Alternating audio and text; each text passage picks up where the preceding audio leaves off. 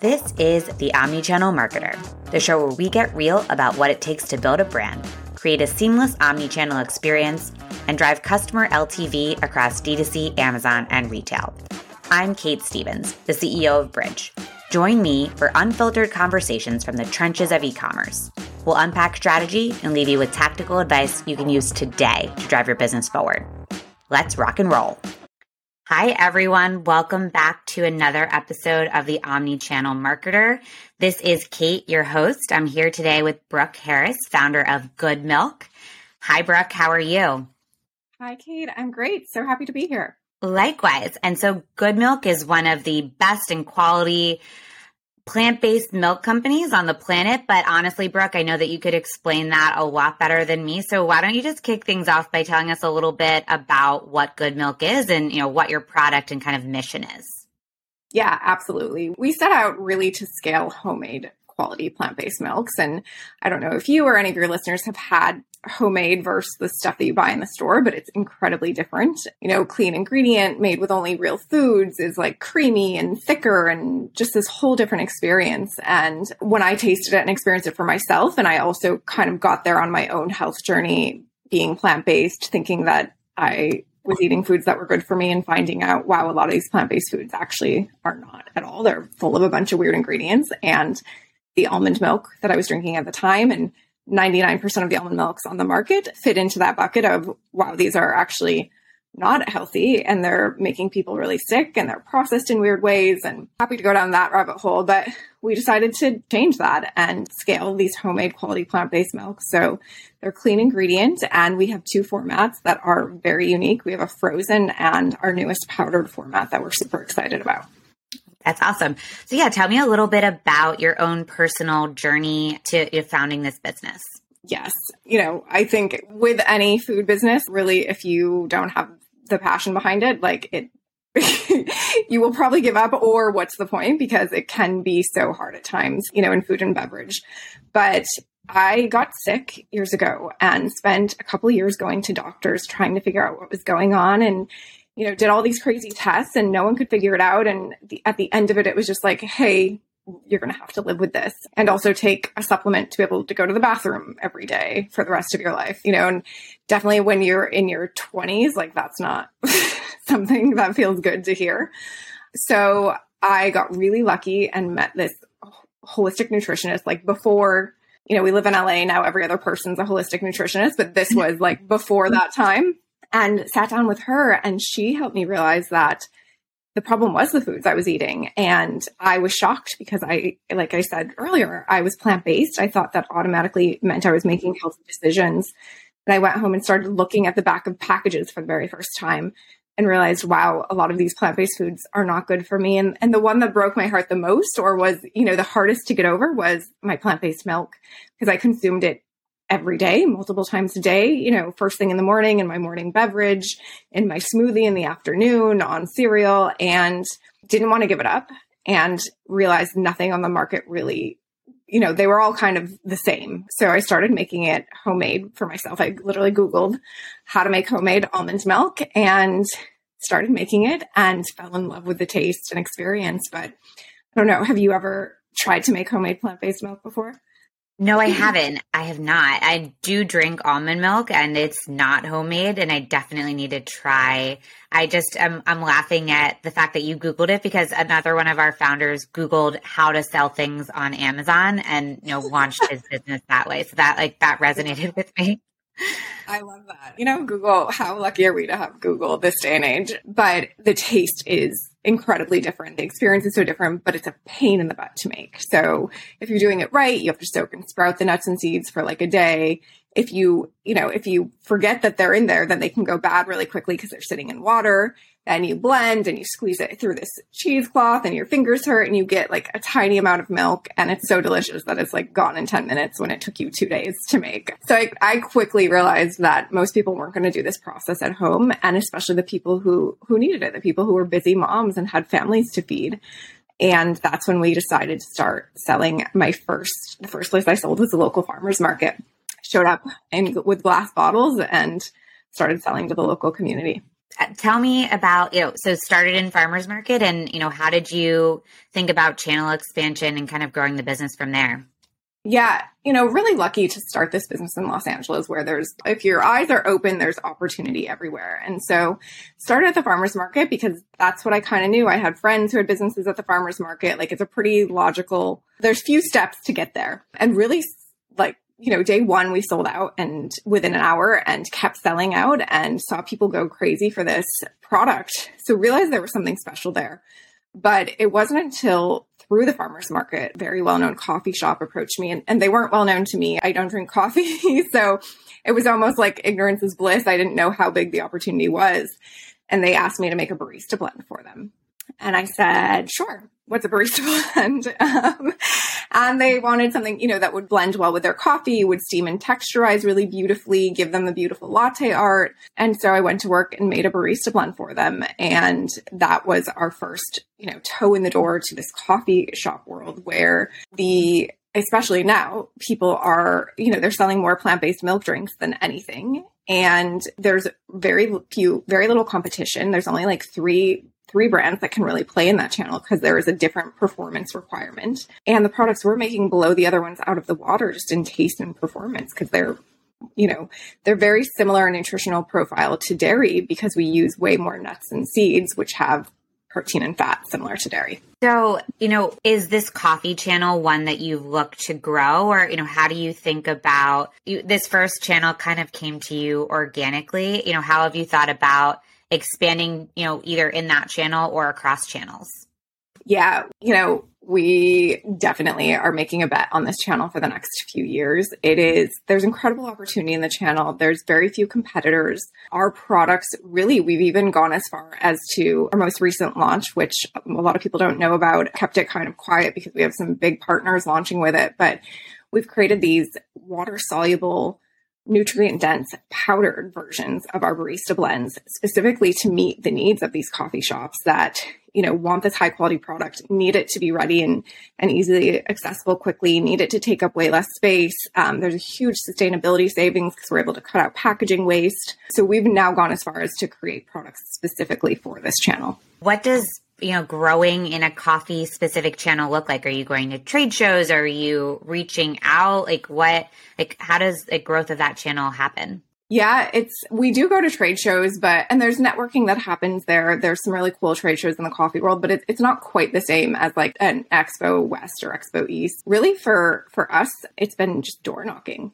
And my mm. number one rule when we can get a meeting is to make sure that they taste our product with their coffee because the experience, I can sit here and tell tell you how great it is, but once you taste it, the experience is just so different and so amazing that that's how we win them over. And so really it's been our advantage has just been the product and I guess our willingness to, to door knock and, and try and get in front of people and insist that they need to try the product are you physically door knocking? Like how, you know, you have a physical product. How are you getting in front of these, you know, people in a way that you can get them to try because you, you know, you can can't do that over email. Yeah. So early days, absolutely. And you know, I was doing it most of it myself. I don't drink coffee, but let me tell you, I've had days where I've had like six cups of coffee because I'm literally sitting through meetings. But for years, we door knocked, and you know, we do some do, try and do some some email cold calling. Sometimes that works here or there, but really, it is just showing up and showing up consistently and asking for the right person. Now that we've been in the channel, we've had the opportunity to make a lot of the contacts that one would want working in this channel,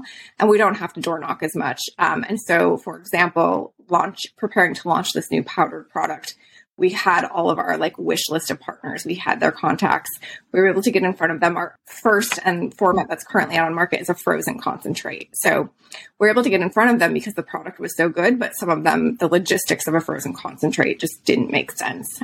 So now we're at a stage where hey we have this really amazing solution and we have the contacts and now it's just kind of like picking our wish list of, of who we want to launch with so who do you think about as your customer? Given you have this, you know, big B2B channel, you know, it looks like you also have a direct to consumer site. Who do you think about as your customer and, you know, how do you think about that customer and their end-to-end brand experience?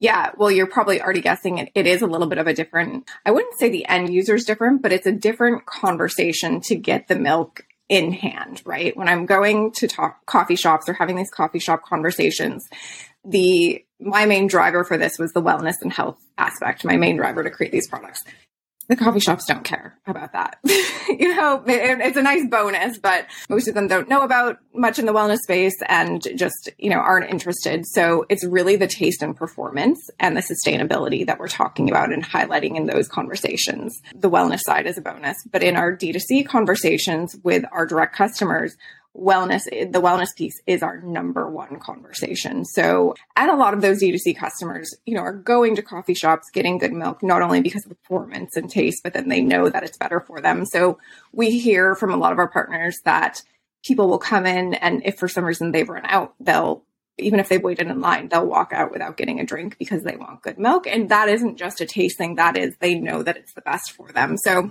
there's this really nice symbiotic relationship, but as far as the actual sales conversations, they are definitely different. So, how do you think about the future of scaling the brand? You have this, you know, amazing discovery channel as well as, you know, revenue channel, you know, via coffee shops.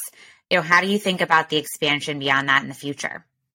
Yeah, we, as I mentioned, we are definitely focusing on coffee shops for the next few years, but we, there's different opportunities in these coffee shops than being just behind counter.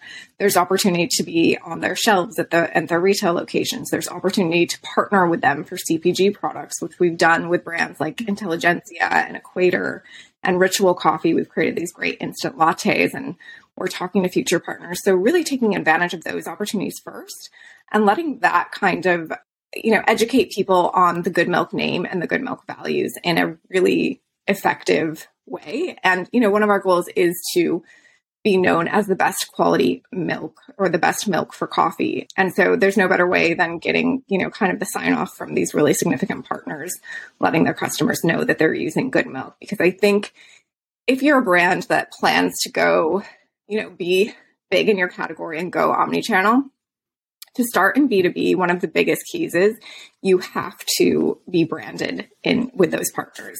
And that's one of the things that we've been able to do that allows us to see this channel, you know, to kind of get the most opportunity out of this channel. So customers know when they're going into a cafe that serves Goodmylk, they know that they're getting Goodmylk. And that's a really important piece to feed into D2C and then eventually retail. So talk to me about what like that branding looks like in a coffee shop. Is it you know, on the on the menu? What does that look like to the consumer? Totally. It depends on, you know, the chain or the shop. Some shops it's Goodmylk on the menu. Most of them it's Goodmylk on the menu or on their ordering app it says Goodmylk almond milk. And then a lot of shops will actually put our signage up, you know, point of sale signage or somewhere in their window saying that they're serving Goodmylk. Really similar to how you see a lot of shops like advertising that they're using a local dairy it's become, you know, this badge of honor of like, hey, this is our quality standard. We use Goodmylk for our plant based milks. When you were starting Goodmylk, I mean, you know, literally at the farmers market, did you envision going, you know, this B2B route or do you feel like it it more came to you organically? It, it fell into, you know, there's certain things in your business journey where it's just complete luck. And, and that's what this was. It, it fell into my lap. I didn't even actually know the value of it for months. We were working with you know, working with this partner and I was a green juice girl. I didn't drink coffee. So I'd show up. I was doing the deliveries literally out of the back of my Jetta, pulling out these giant coolers of milk. People would be in that. line cheer as I walked up because they knew I was delivering the, the almond milk. And every time at this one location, the manager would be like, Hey, do you want a drink? Do you want a drink? And I'd be like, no, I'm good. Finally, one day he's like, look, you should try a drink. Like I, we can make you a deep a decaf, whatever you want. And I was like, I didn't even know what to order. He's like, cool, we'll make you a decaf latte. I got it, walked out, got in my car, took a sip, and I got up and walked back in. And I went to that manager and I was like, holy shit. And he's like, yeah, it's good, right? And I was like, this is amazing. And he was like, it's the milk. so it was that moment where I was like, whoa, okay, this, this might be something special. And that's when we started door knocking.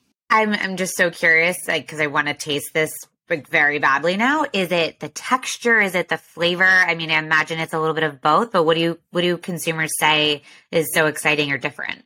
Yeah, that's the key, especially these barista blends made up by professionals in the coffee space. So it is the flavor in that we do side, we ask to do side by sides in a lot of our meetings because when you taste the other guys, you realize it's chemicals. You are tasting chemicals that does not taste like almonds or it does not taste like oat. When you taste ours, it's just clean and fresh and it works very similarly to dairy where it's this like creamy, little bit of sweet, but not a ton of flavor because you want to highlight the coffee. These people are roasting these beans, you know, sourcing and roasting these beans in a very special way.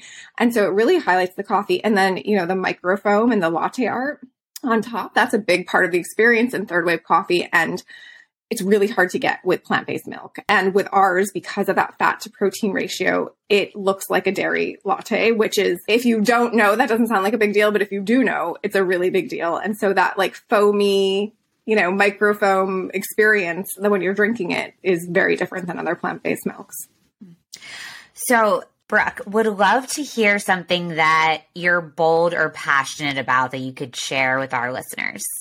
Yeah, well, um, I tend to be pretty bold in my conversations around why we do what we do. And, you know, right before this, I had a call with a cafe that's switching over to Goodmylk and we're just talking about really, you know, it's you walk this line talking about your competitors in business, but what drives us, us is not being anti dairy or being worried about people consuming dairy. It is the other plant based milks on the market. Mm. And especially since this oat milk craze has started to happen, it is making people sick. And I am very unapologetic about sharing that information. um, and it can feel intense, but you know, it's something I'm really passionate about. People drinking canola oil, processed, you know, maltose sugar oats first thing in the morning drives me nuts. And if I can help just one person stop doing that, I'm happy to to be loud and annoying about it. Is it because they're, you know, processed or is it the oat as the main ingredient that is the problem? No, it's the well, for most of these seed oils is the main ingredient or the second ingredient, and that's a massive problem, especially any oat milk that you're getting in a coffee shop. And then the way that they process the oats is they break them down using an enzymatic process. So it turns the oats, it takes the oats from this like whole grain, wholesome food into this sludge that actually is just maltose sugar. So there's an incredibly high blood spike that you get when when consuming oat milk and especially when you're doing it first thing in the morning, maybe on an empty stomach, drinking your latte. Mm. Wow, thank you. I like did not realize that there absolutely has been a an oat milk craze. So, yeah, thank you for bringing that to our attention. Is there you know, for those who can't have access to Goodmylk, you know, yet until you're, you know, truly like nationwide, what like what do you tell people to do for just, you know, better alternatives? Yeah, I would say, you know, if you can make something at home, definitely start to do that. And, you know, maybe you, you love the oat milk experience and don't want to cut it out completely, but maybe do it less if you can, you know, once a week as a treat. Or if you're not absolutely not going to cut it out, at least have breakfast beforehand so that you can stabilize your blood sugar a little bit. But I wouldn't touch or give anyone that I love a box, like let them touch boxed oat milk. So I would just, you know, educate yourself and you know, feel empowered around making the decision. And there's plenty of other solutions out there as far as you can make cashew milk. You don't need any special equipment. You can make it super easy at home. And it's really good. Thank you for those tips. I appreciate that. Okay, so we're gonna head into our lightning round here. Would love to just you know ask you a couple of questions, get your thoughts on a couple of different items. Okay, so favorite omni-channel brand? Yeah, I would say you know I work in coffee shop, the coffee world a lot, so I would say Blue Bottle is one that I admire. Love them. Things you wish you could change about our industry. Where do I start? yeah, inclusivity. Mm, can you build on that? Yeah, I think beverage, especially, there's not a lot of female leaders. It is changing, but you know, we are a VC backed beverage company, and my fundraising journey has been really difficult and intense, especially fundraising while pregnant and what I saw that mean. And this was a year ago, so no, we're not talking, we're talking modern days. Seeing how that factored into my ability to fundraise was pretty heartbreaking.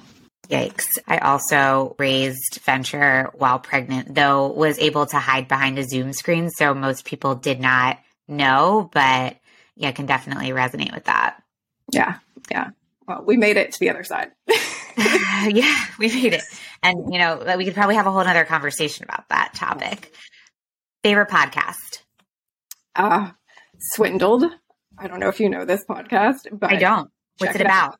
It's like about corporate and white collar crime. Uh, so it's not educational at all, but it's really fun. But it's juicy. Okay. Yeah. Uh, favorite newsletter? Yeah, that's I I don't really read newsletters. I tend to just like, they're one of those things that come in the email that you just automatically ignore because you've trained your brain. yep. Some, they're for some people and not for others. Yeah. Favorite social media channel? Instagram, for sure. Is Instagram, is that a large presence for the Goodmylk?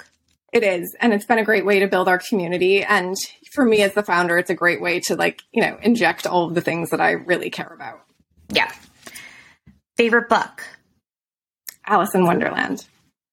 Classic. Favorite event that you're going to this year? Yeah.